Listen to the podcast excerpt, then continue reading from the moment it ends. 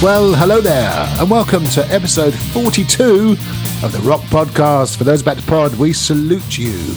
In this episode, we look back at the year 2014 in My Year in Rock. We dig around for hidden gems in everyone's favourite feature. We look at the current news and recent rock new releases. And we also discuss rock's unsung heroes. But without further ado, very much a sung hero. Here's Brian. Hello, Matthew. Hello, Brian. Good evening. Hello, Brian. Are you well? Oh, I'm okay, thank you. That was me. That was me singing. Brian, uh, do you like that? I do. Um, and 42, of course. When I was thinking about this, 42, of course, there's a very popular meaning for those fans, and there are many, of the Hitchhiker's Guide to the Galaxy. Of course, 42, the meaning of life, the universe, and everything. So there you go. How about that? Douglas Adams. Douglas Adams, indeed, the late great Douglas Adams.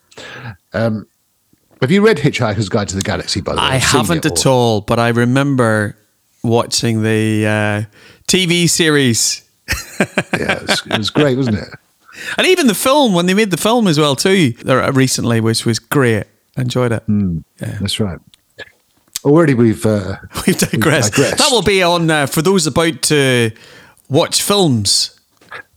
exactly. Yeah, we've got to work on the name of that one though. I think needs a bit of needs a bit of work. So, Brian, what you got for us in the old news? What's caught your eye, Brian? Well, we have to say it, Matthew. Thin Lizzy have brought out that box set of the greatest live album. How could it be beat? How could it be beaten? Second greatest live album. Oh, we'll we'll we'll beg to differ. Maybe we'll let our listeners decide. Hang on, is this another competition? Absolutely. fear. brewing. yeah, there's no budget though. Talking of brewing, though, we can always give them a classic r- rock. For those about to we salute you. Mug. Mug. We could. Yes. Tell us what you think is the greatest live album of all time. And if we like what we read, Facebook, Twitter, then we'll send you a mug. We will. We'll Let's send you a mug. Let's do that. Unless you're in America or Australia, then sorry. We'll send you a picture of a mug. Exactly. Yeah. So yeah. So Right, So sorry, Live and ahead. Dangerous has been given the full box set, eight CDs uh, of loads of the shows um, around the time when they put when they pulled together the Live and Dangerous album. So um, I know there's always been lots of conjecture around how much of it had been fixed, um, fixed in the studio by Tony Visconti and the rest of the band. So you get a chance to listen to, I think, five or six shows on that tour, some of which were used for the album, and you can pick for yourself. But it comes all with the usual goodies, memorabilia, books, all that kind of stuff. And when it comes back into stock, Matthew, you know I will have a copy of that box set. Of the said, soon to be confirmed and approved by, for those about the pod, we salute you, the greatest live album of all time, Live and Dangerous. Maybe. Second greatest. Second greatest. By the way, Strangers in the Night by UFO is the greatest live album ever, by the way. Just for the record. Okay, moving on. Um, uh, 2023, it's starting to fill up with gigs. Um, I, I, I'd love to say a friend of the podcast, maybe, maybe soon. Uh, the Great Europe have just announced their 40th anniversary tour. They'll be coming to the UK in October. I will be there. Um, so that'll be that'll be fantastic news and uh, new rock on the block, Matthew. Yes. That Um, new feature. New feature, new rock on the block. So, uh, Black Star Riders, their fifth album has just been released. Um, Wrong Side of Paradise. It is currently zapping up the charts. Uh, it's number two at the moment, which is doing great. I have had a listen to a few tracks off the album, sounding sounding brilliant. Um, and I can't wait to go and see them live when they've got, uh, you know, Sam Woods in the band now. Uh, Scott's going to be pl- Scott Gorham's going to be playing a few tracks, so the album sounds really really good. So there's my kick, kick off with some of the news, Matthew. You? Yeah, very good, very good. Well, um, talking of gigs, um, this made me chuckle. So, uh, Duff McKagan of Guns N' Roses essentially has let the uh, the cat out of the bag that that Guns N' Roses will be playing at this year's um, Glastonbury. And to be fair, it doesn't take a genius to work out the dates, of course, because they're playing in London on Friday the thirtieth of June, and um, Glastonbury is uh, well the, the the previous weekend. So, uh, but he, in an interview, he said, um, and, and bearing in mind that this hasn't, their appearance hasn't been announced, it has now. And he says, and Glastonbury is going to be iconic for us. That's not my best Duff, Cake, Duff McKagan impersonation, but you get the general idea. So, um, so clearly they're going to be there. So if you've got a ticket for Glastonbury, you're in for a bit of a treat. Absolutely. Elton John and Elton John and GNR. Maybe, maybe the band, maybe they'll get together and reenact Elton and that's right. Axl's Bohemian Rhapsody. Who knows? Well, you never know. I mean, I doubt it, but you never know. you never know. And also uh, in the news, in terms of gigs, so the Foo Fighters uh, have announced a run of uh, European gigs this this coming summer, um, which is great because a lot of us, me included, thought that maybe that was the that was it for the Foo Fighters when Taylor Hawkins died, but um, no, they've they, they they booked a few festivals. They're playing Rock am Ring and Rock im Ring, in Rock im Park, uh, which are obviously in Germany, and um, no, no mention of the UK yet. But uh, you never know. I fully expect them to do, a, of course, a full UK tour, just playing just playing in London, which would be great. Uh, as, as, as to who the drummer's going to be, of course, uh, they haven't announced that yet. There's the speculation that it could be um, Josh Freese, who we mentioned last time, and also uh, Rufus Taylor from The Darkness. So who knows? They've t- I can't believe Matt that the the band's in rehearsals because they've got they've got shows coming up and um, I think they're playing in Brazil uh, and a few a few other festivals. So they they've been in rehearsals. I cannot believe that it hasn't leaked out yet who the drummer is. So fair play to the Foos for for keeping keeping everything sort of tight lipped at the moment. It's true, actually. There's normally some clever so and so with his, you know, long lens camera Yeah. who waits outside of the rehearsal rooms for, for hours on end, weeks on end. I remember when ACDC were recording, was it recording Rock or Bust or was it uh, the last album?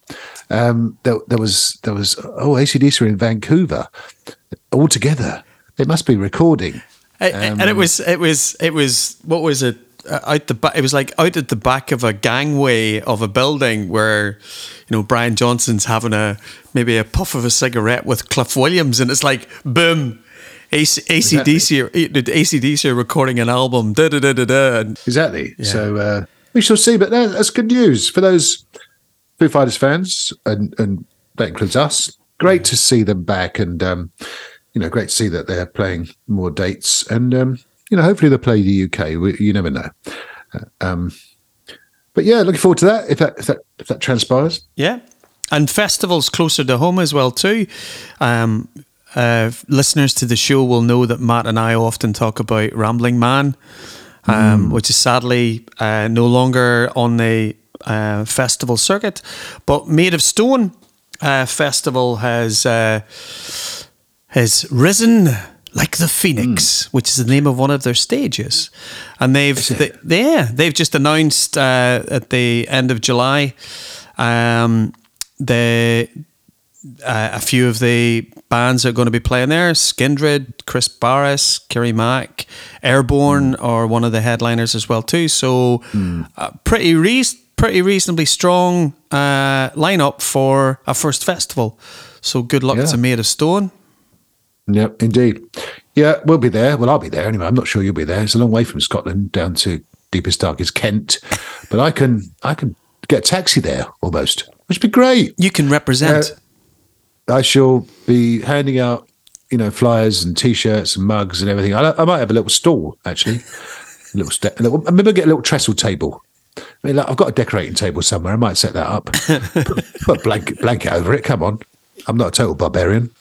And uh, and away we go with a few mugs, and uh, we can maybe knock up some other memorabilia and stuff before then. What do you call it? Not memorabilia, merchandise. Merch. Um, Of course, as we always know, we haven't got any budget, but uh, you know, I have to cobble something together.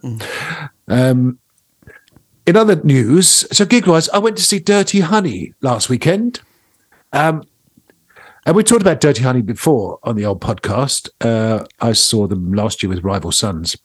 And if you could get a ticket, and it's like the old days. they're- How cruel are you? well, no, I'm just saying. I mean, there are tickets, no doubt, available in the uh, time honored fashion of anyone with tickets, anyone with tickets, buy and sell tickets. Um, but they are essentially their, their UK tour is sold out. So clearly they're the next big thing, and I think they might be because they've got the the songs and the, obviously the, the musicianship and the and the swagger.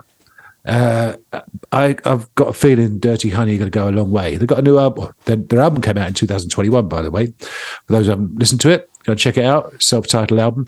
And also, when I saw them, they played a new song, which sounded pretty good. So um, hopefully, a new album or EP or something coming soon. So um, yeah, I really enjoyed that. Dirty Honey last weekend. Great stuff. Yeah, um, and I uh, earlier this week um, I went. Uh, I was off to see um, Francis Dunnery.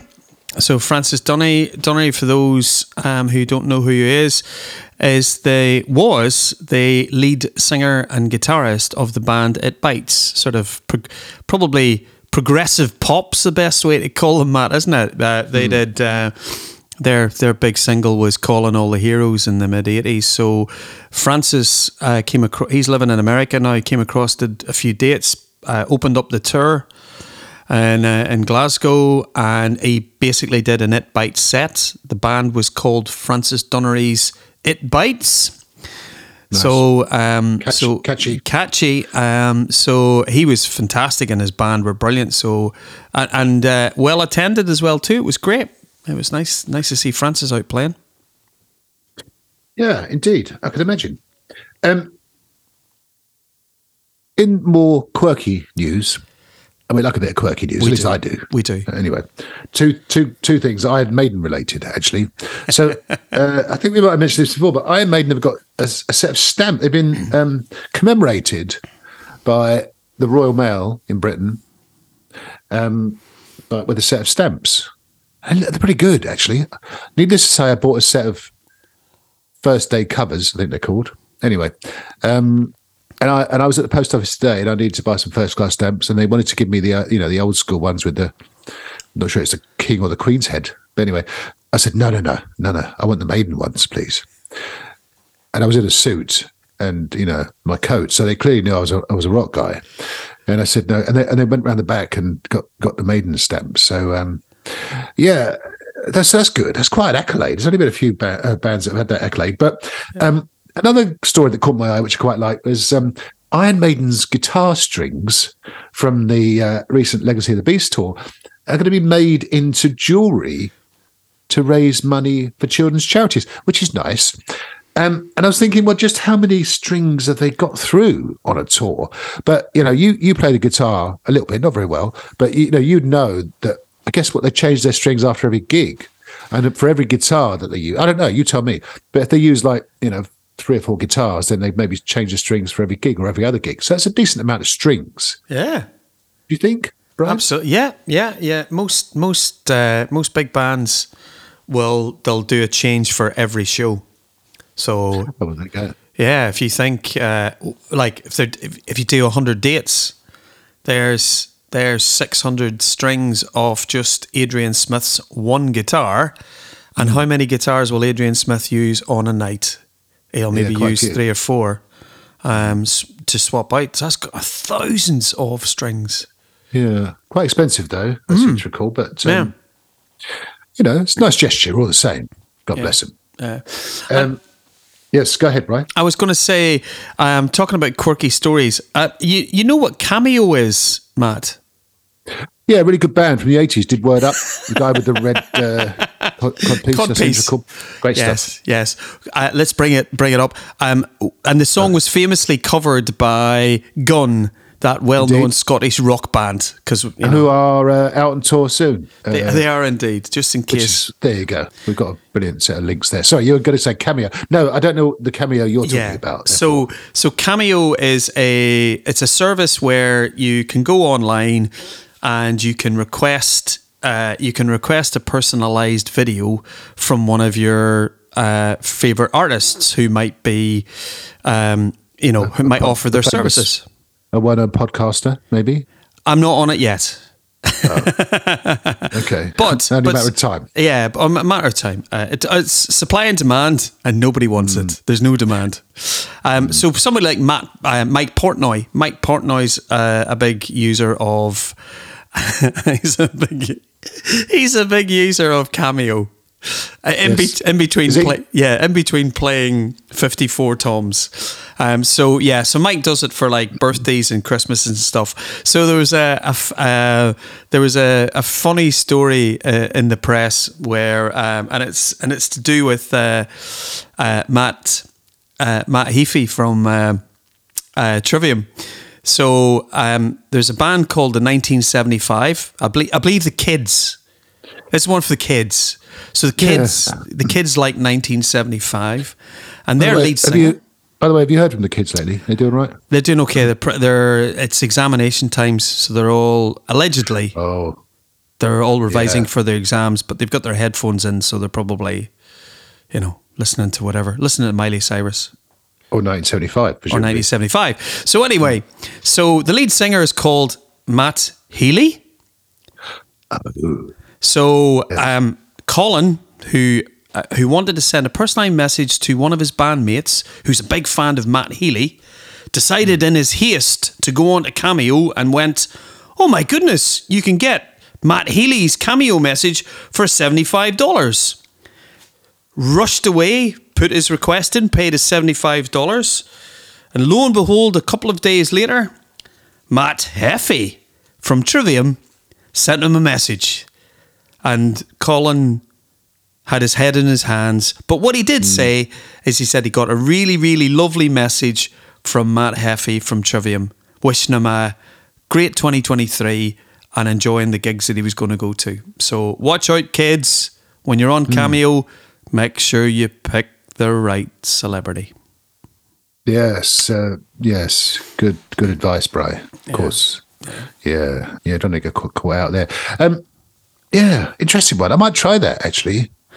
Um, or just maybe you know maybe say, get Tony Iommi to send the, send you a nice uh, or Brian Johnson. You could you, you could make a killing there, Matt. You could why not why not speak to Tony Iommi and say, do you want to outsource your cameos to To you, and then you'll just spl- split the fee, Matt. You know, like, Yeah, I like the sound of that, Bry.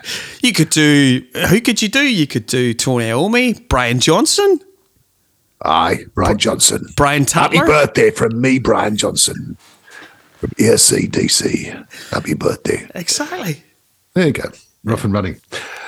That sounds great. Um, finally, from me, before I let you do the obituaries, Brian, um, Dolly Parton. We love Dolly, of course. She, uh, a little while ago, we talked about her album, her rock album that she was going to put together. She was she was convinced she was going to get uh, Steve Perry from from uh, Journey or ex of Journey, uh, Page and Plant to reunite. And uh, recently, she said she's going to get um, she's going to get a few other luminaries as well to, to join her. Now, I mean, I imagine Dolly's got some in inverted commas pulling power, but uh, you know, it, it remains to be seen. But she's she's got on her list on her list Stevie Nicks, John Fogerty, um, Pink, Steve Perry I mentioned earlier, Steven Tyler from Aerosmith, and Brandi Carlile. So um, we shall see. Um, but yeah, it could be interesting. I mean, it's, it's enough publicity. So uh, obviously, yeah, let's let's hope it's um, it, Sounds like a triple album. matches- well, it, it, or, or or in Dolly's case, probably a double album. But there you go. Um, so um, yeah, there you go. Any John Fogerty news from you, Brian? Yeah, um, just on the back of you know your hidden gem from was it last episode or the episode before? Can't remember. Last one. Last, one. Yeah. So um, we were talking about, or you were talking about uh, John Fogerty, Fogerty and and Creedence Clearwater Revival. Finally, after 50 years, um, good news that John Fogerty has actually been able to acquire and get back the the rights to his own songs after 50 years. So uh, mm. that's been one of the most um, longest outstanding court cases. Got very acrimonious, and you know, John John wouldn't play any uh, CCR tunes live because the money would be going off to his uh, former manager, etc. So now, uh, as John said himself, he's now got his uh, children back, and uh, he's going to enjoy his songs. So, uh, nice, nice bit of good news for for John Fogerty. Very good indeed.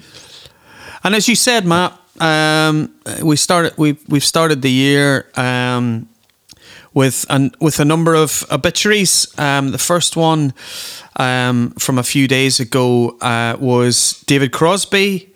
Started his career with um, uh, with Buffalo Springfield. Uh, he was with uh, with Neil Young.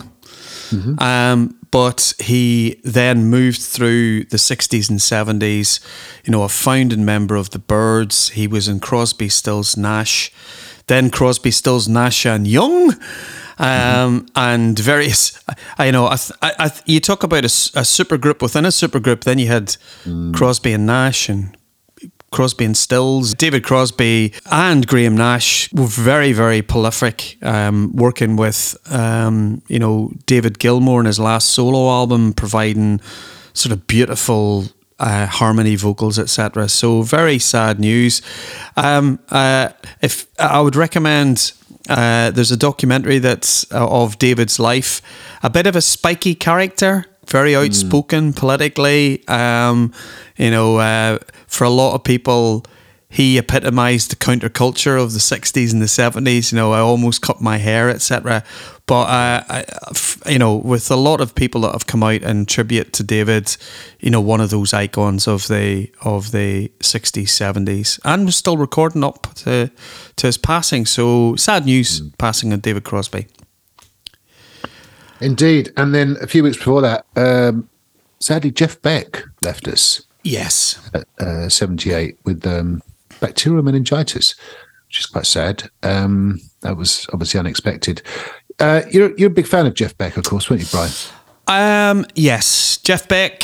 Um, as you say, I'm a guitar player, not a very good one, but um, but Jeff Beck for a lot of guitarists is called the guitarist guitarist. I I'm so pleased I got to see Jeff Beck. When you look back at Jeff's career, Jeff Beck Group, one of the guitarists in the Yardbirds, I still can't fathom that he was schoolmates with Jimmy Page and they listened to records together and he knew mm. he, he knew Eric Clapton.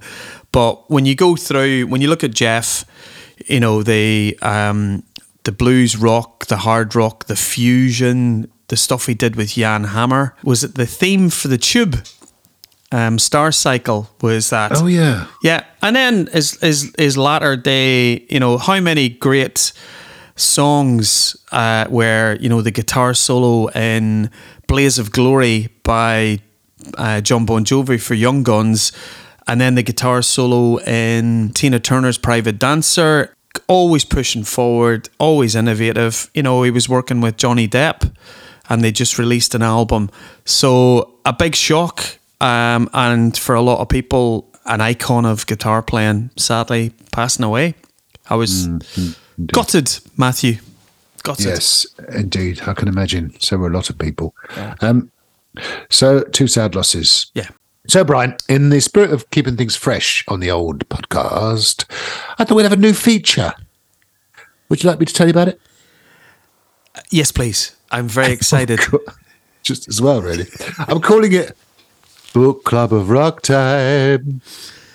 I know the tune sounds familiar. But, you know, kind of. Um, you're plagiarizing so, yourself. You're plagiarizing I, yourself, Matthew. You're going to have a. You're going to have. Hidden Gem Time's going to be suing. exactly. I'm going to be suing myself for plagiarizing myself, John Fogerty style. So, um, I thought we'd uh, take it turns to talk about a book that we've read of the rock variety. Uh, so it allows our listeners to, if you like, take us up on our recommendations or not, as the case may be. And the first one I'm going to talk about is Brian Johnson's Lives of Brian, which I can tell you is a really good read. Uh, it charts Brian Johnson's early years from uh, being a young lad up in uh, Geordieland, up in Newcastle, um, discovering music as often they were did in the six, 50s and 60s, Elvis and the Beatles and so on, uh, through his era of uh, joining local bands, working men's clubs, and so on. And he had more bands than I've had hot dinners. Um, but he kept persevering, and uh, his breakthrough was a band called Geordie in the mid 70s who had a decent hit in the UK called All Because of You. And, uh, and then when they f- sort of decided to kind of fizzle out, um, he was self employed in the car business and got a call from the mighty ACDC to audition for them. And it was funny enough, it's based on uh, almost a recommendation that Bon Scott had made. So he and Bon, their paths had crossed in the 70s. Um, and at the time when, when Bon hadn't yet joined ACDC, strangely enough, um, he was in another band. And um, and he'd recommended uh, Brian Johnson to the the the Young Brothers, and um, subsequently he got the call, partly based on that, partly based on a on a referral from a fan in Cleveland to Mutt Lange to consider Brian Johnson for the audition for ACDC, and the rest is history. But the book is a really good read, really easy read, um, and uh, there you go. That's my first recommendation in Book Club of Rock Time. Ah. Fabulous. See, it's catchy. It's catchy, isn't it? It is. It is. It's it's it's an earworm. Oh, absolutely. Something like that, anyway. Right. so last time in my, in my year in rock, you gave me 2014. Yay! A mere. Hang on a minute. Six plus three. A mere nine years ago, Brian. Of course, if you're listening to this in 2114, hello, how's it going? A mere 100 years ago. So 2014, right. Um, I mean, I've, I've introduced myself really, but I'm going to go for it anyway. So 2014, uh, decent year for gigs, decent year for albums as usual. I shall just uh, run through a few very, very quickly. Do you remember U2 and the and the songs of innocence? Yes. Kind of. Well, I almost say fiasco, but it was a real it was a controversial moment, wasn't it? That's very true. When we all woke up and found it in, in our iTunes, has anyone got an iTunes account anymore? Uh, we found it languishing in the U section, the U2 section of our iTunes account. Um, there was uproar, wasn't there? Oh, we don't want a free album. We don't want a free album from U2, corrupting our our iTunes files. And um, I think I've still got it actually somewhere. I never listened to it, as I say. Do you remember that, Brian? Did you listen to it? Because you like a bit of U2. I don't you? I, I, I, I loved it. I, I- and what I thought, bearing in mind in the in the two thousands, when you think hmm. how much Nap, you know, Napster and and the record, you know, the whole record industry was nearly on its knees with so much uh, copying and pi- piracy of of music, you know, downloading. Here's a band that's going, "Hey guys, here's here's our new album, which we're going to give you for free. Uh, if you you know if Yeah, you've got an, an Apple account, and it and it you know the album was in everybody's devices, and everybody lost their mind. I know. I know. There was uproar, wasn't it? We don't want free stuff, let alone from you, U2. What have you ever done? exactly, and it's a really good. I like for me. I actually enjoy the album. The you know the the miracle of Joey Ramone, which is on it. It's a it's it's a really really good. Uh, really, it's it's not one of their classic albums of the eighties and nineties, but it's it was pretty good. Yeah, indeed. Indeed. Um, also in 2014, Foo Fighters brought out uh, uh, Sonic Highways, which is a good album. If you check out, the, there's, a, there's an accompanying documentary as well, uh, which basically follows them around the, the US, um, recording, um, well, essentially recording different songs in different cities. Yeah. There's some great, some really good songs on that album.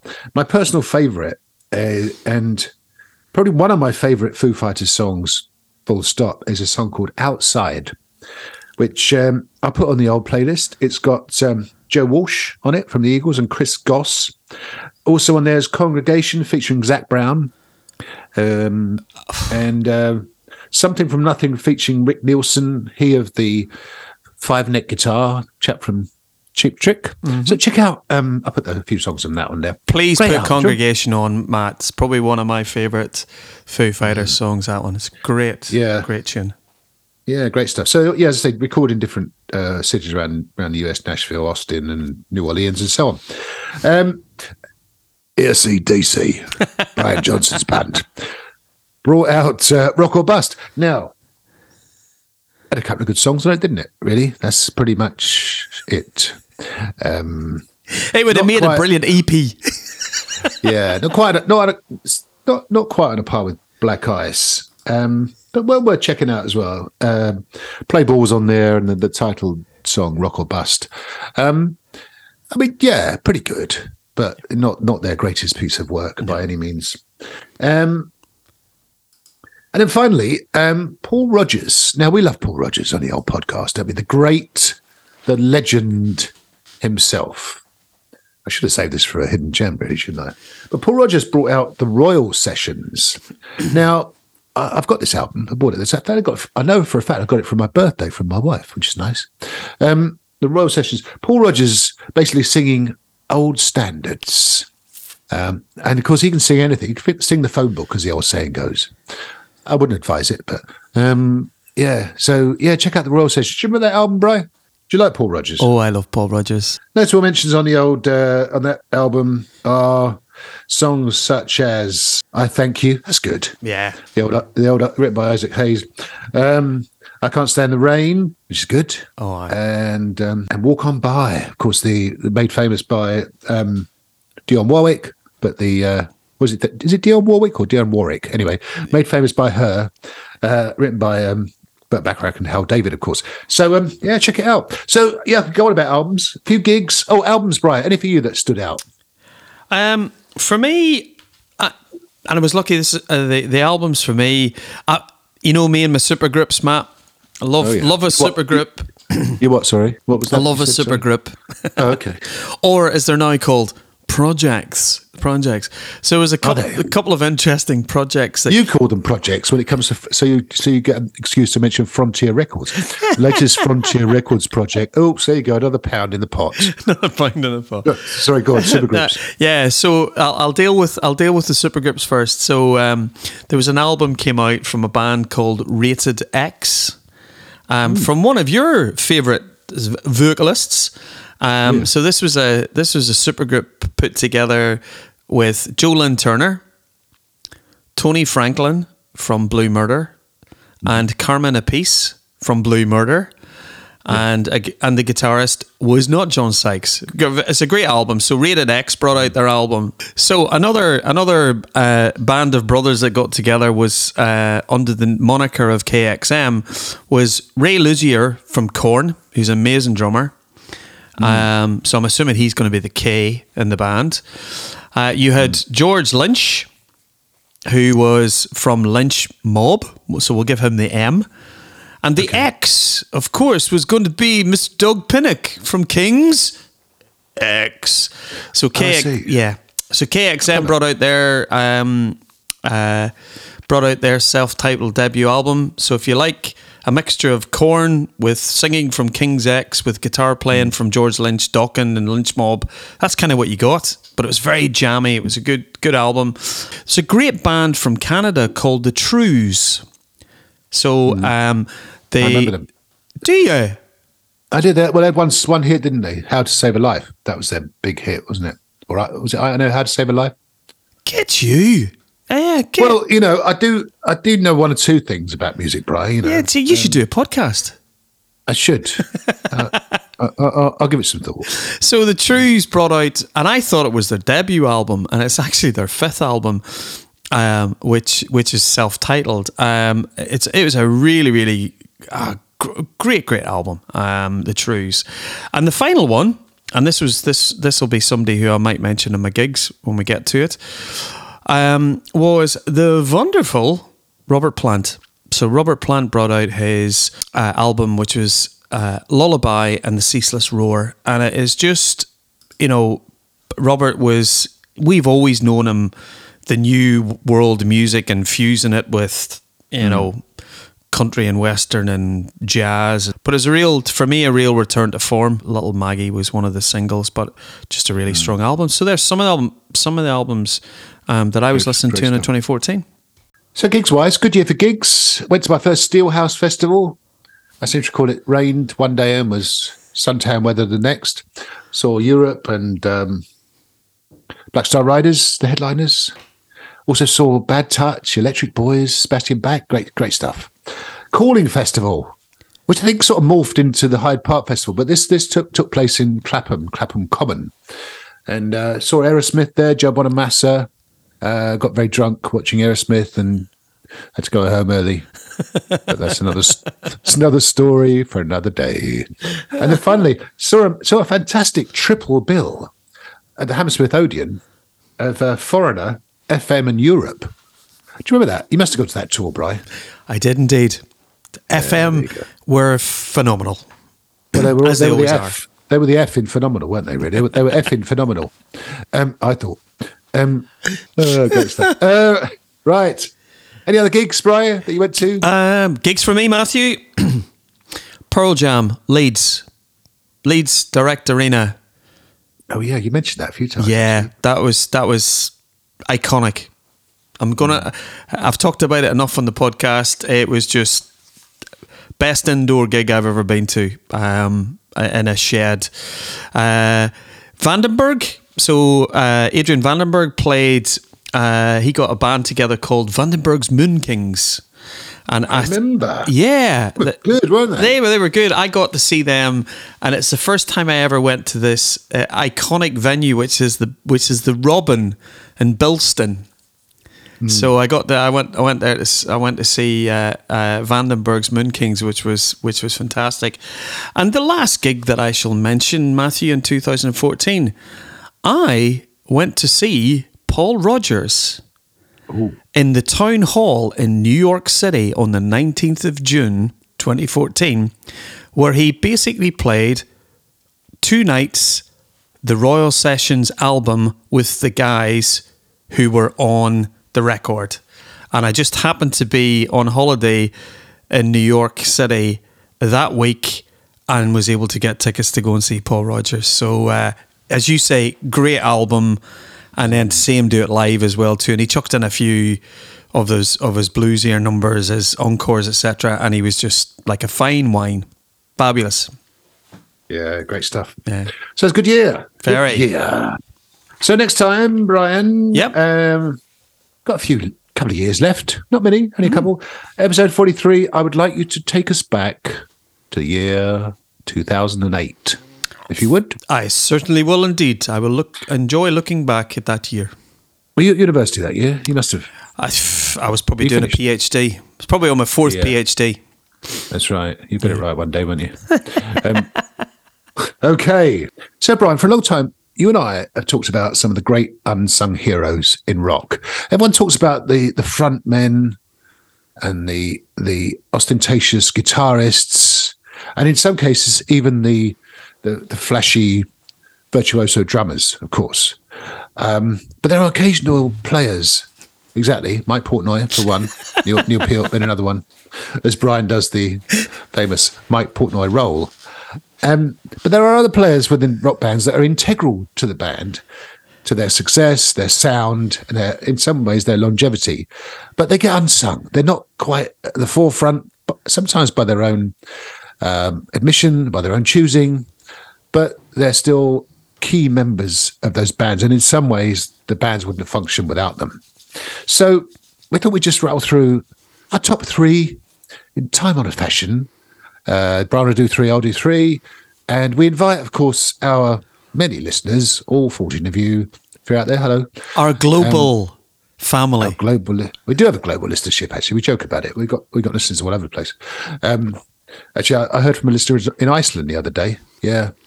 uh, which is nice. They were just in there doing some shopping, um, but uh, it was nice to hear from them all the same. so, Brian, who you got for us? Number three. I am going to kick up with not a musician, Matthew, Oh. but this is somebody. For those of us who bought LPs, mm-hmm.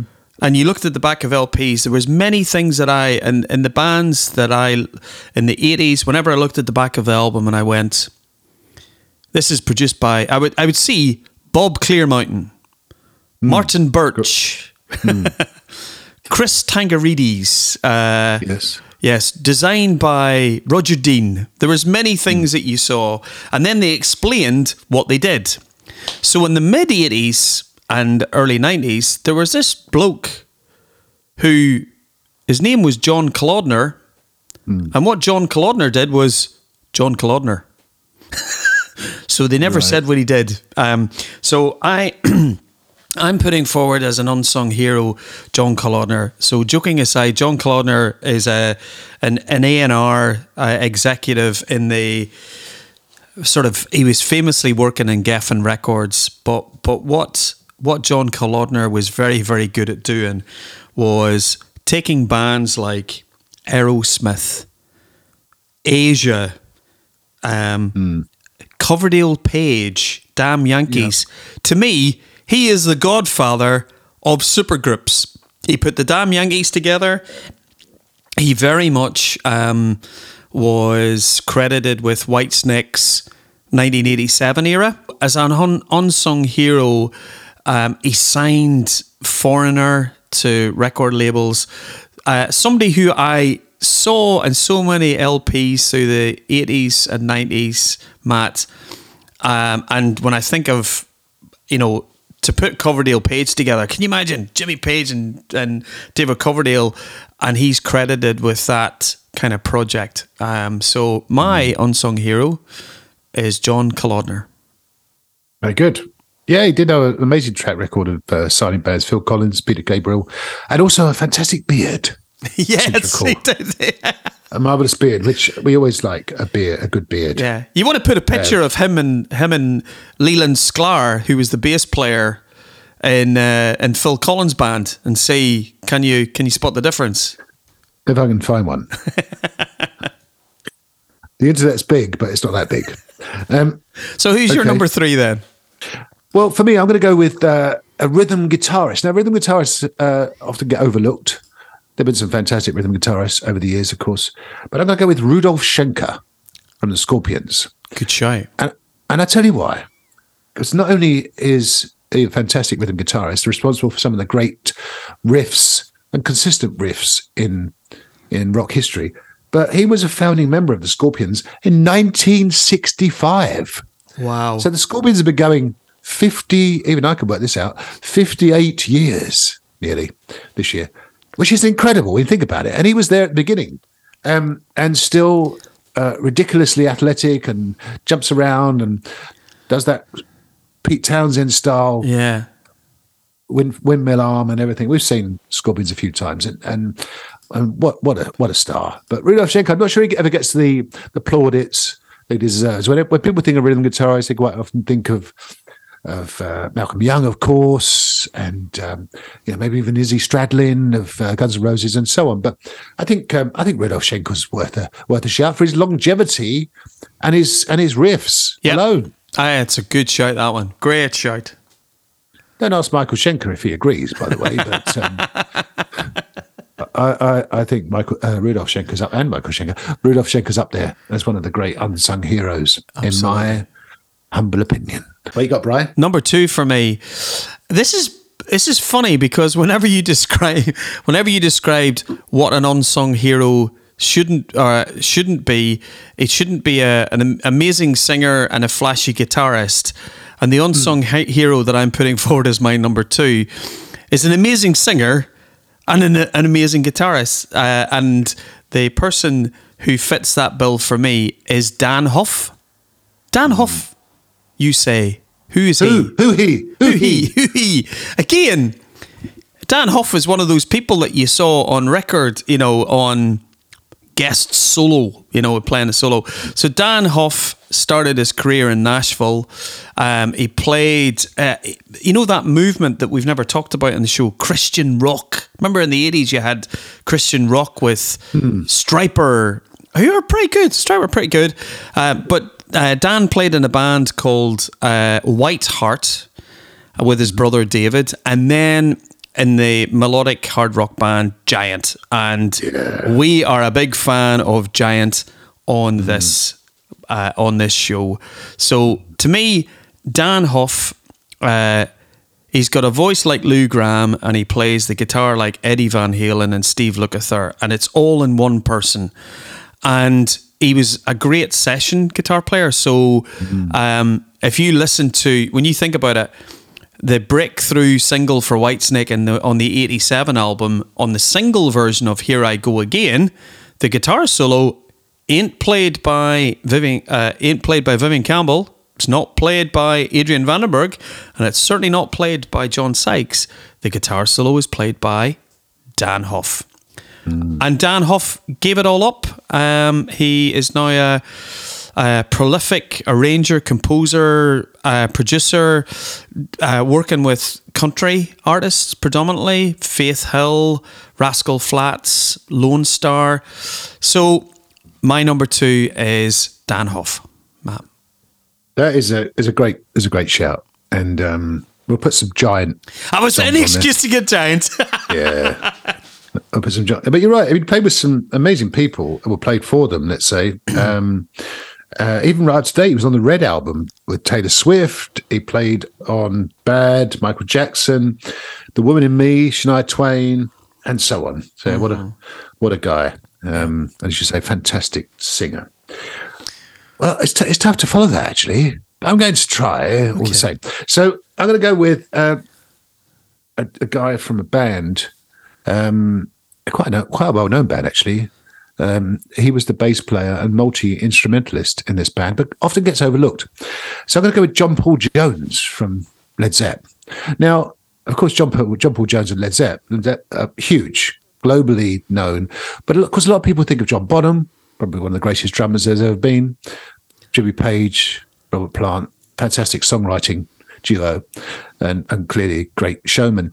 John Paul Jones was the was the glue that bound Led Zepp together, I would suggest. Multi instrumentalist, bass player, keyboard player, um, mandolin, banjo, you name it. Recorder. I think he played recorder on Stairway to Heaven. Uh-huh. Um, so, um, and one of those very quiet, kind of unspoken, um, just you know, just got on with the job and um, didn't indulge too much in the rock and roll. Rock and roll excess. Was happily married with two kids because he came late to relatively late to Led Zeppelin. He was a session man, uh, a bit like you described Dann Huff, um, as was Jimmy Page. Um, and as we mentioned in the context of the Taylor Hawkins gigs, uh, had some success recently with um, not only production, he produced The Mission, for example, um, but also um, he was with um, them Crooked Vultures, of course, in the in the mid 2000s. So yeah, number two on my list, John Paul Jones from Led Zeppelin. That's a great show.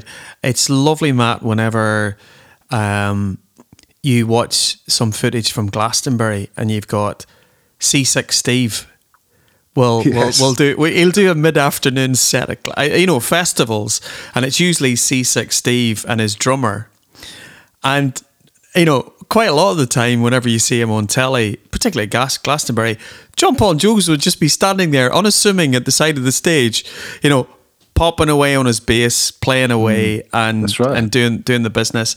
And whenever um, whenever Led Zeppelin or the remaining members of Led Zeppelin were out promoting um, the Celebration Day DVD and album when it came out, if you watch some of the American in, uh, interviews with the likes of Letterman, they kind of put John Paul Jones up first. You know, everybody That's wants right. to talk to Robert and, and Jimmy.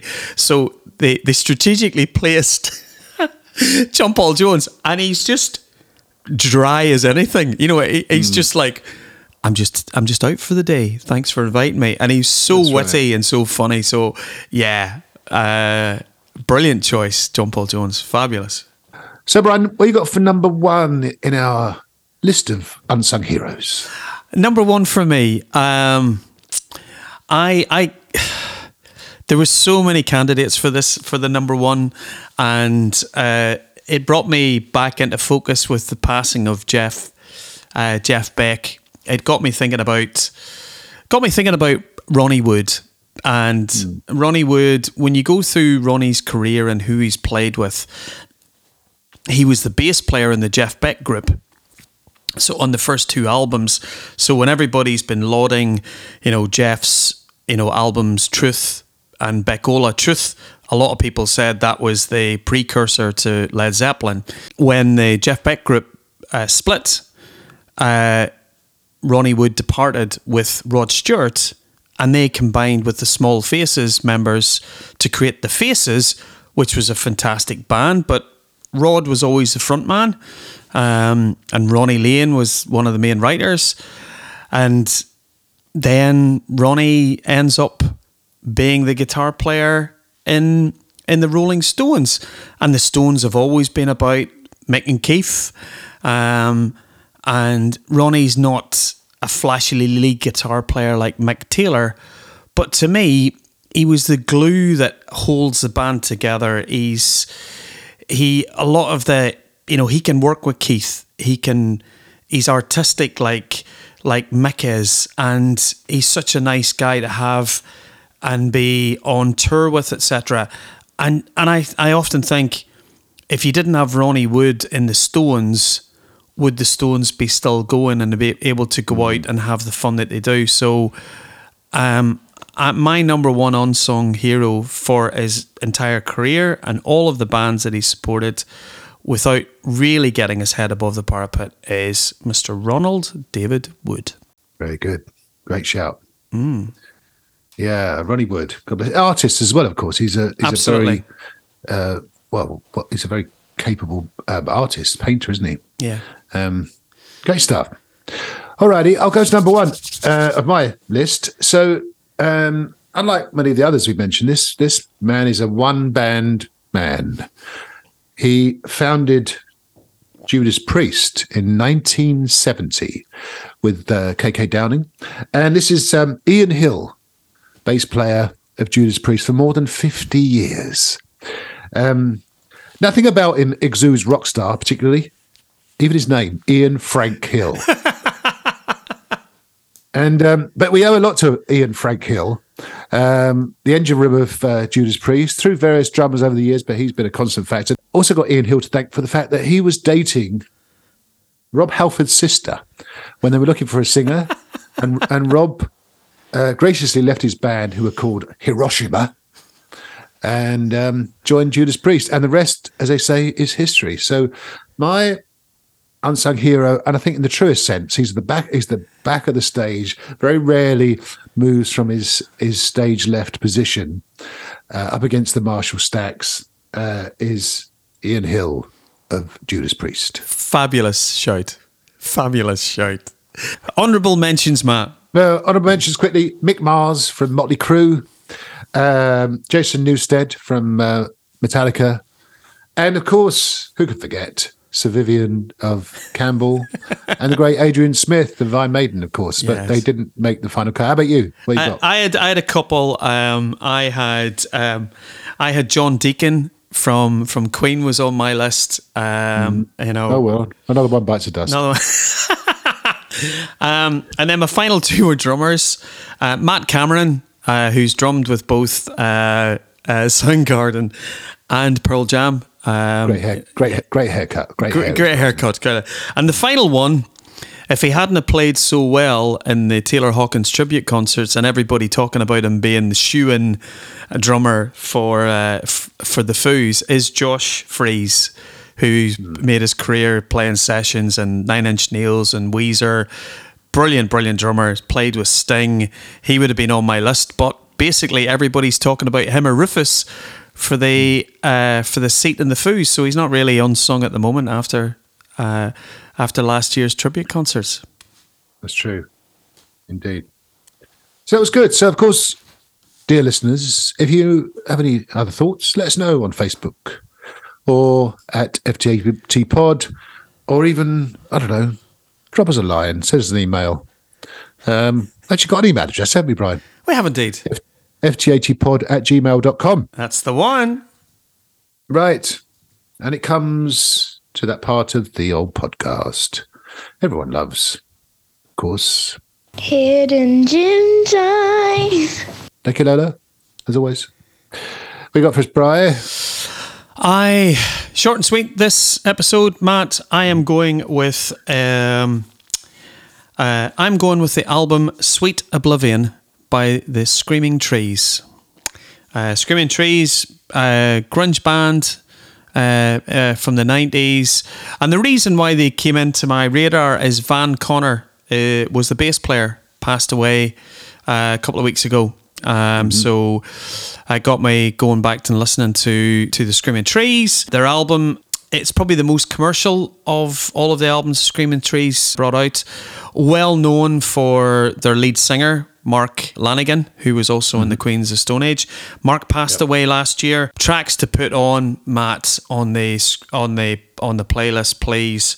If you can put uh, "No One Knows" and the the track that was on the singles soundtrack that we've talked about in the show before nearly lost you was there was the big breakout single so my hidden gem for this episode is the album sweet oblivion by screaming trees Very good. Good choice.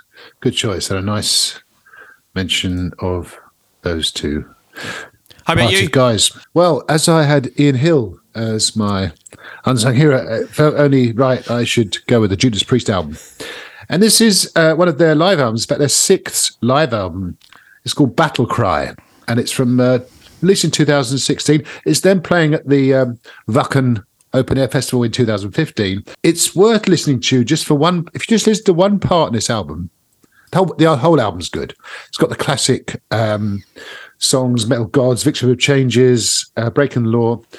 Um, you've got uh, a painkiller. But if you listen to the riffing on another thing coming, playing the the, the low E string, turn it up to 11 and make yourself feel good. So my my hidden gem for this week is Battle Battle Cry by Judas Priest, the live album from 2016. fabulous great choice Good stuff. So that was it, Bri. Episode 42 done, dusted. Should we do another one next time? Should we do episode 43? well we've paid the subscription to the website so we should We have to, really, don't we? we do And I've just bought some new mugs, so we've got to carry on with the old uh, the old podcast all the same. But thank you all for listening. We'd really appreciate it. Uh, keep in touch at FCAG Pod or on Facebook, of course. And um, stay safe, stay warm, be good to each other, keep the faith, save the whales. we'll see you next time. see you, everybody rock on bye for now Bye.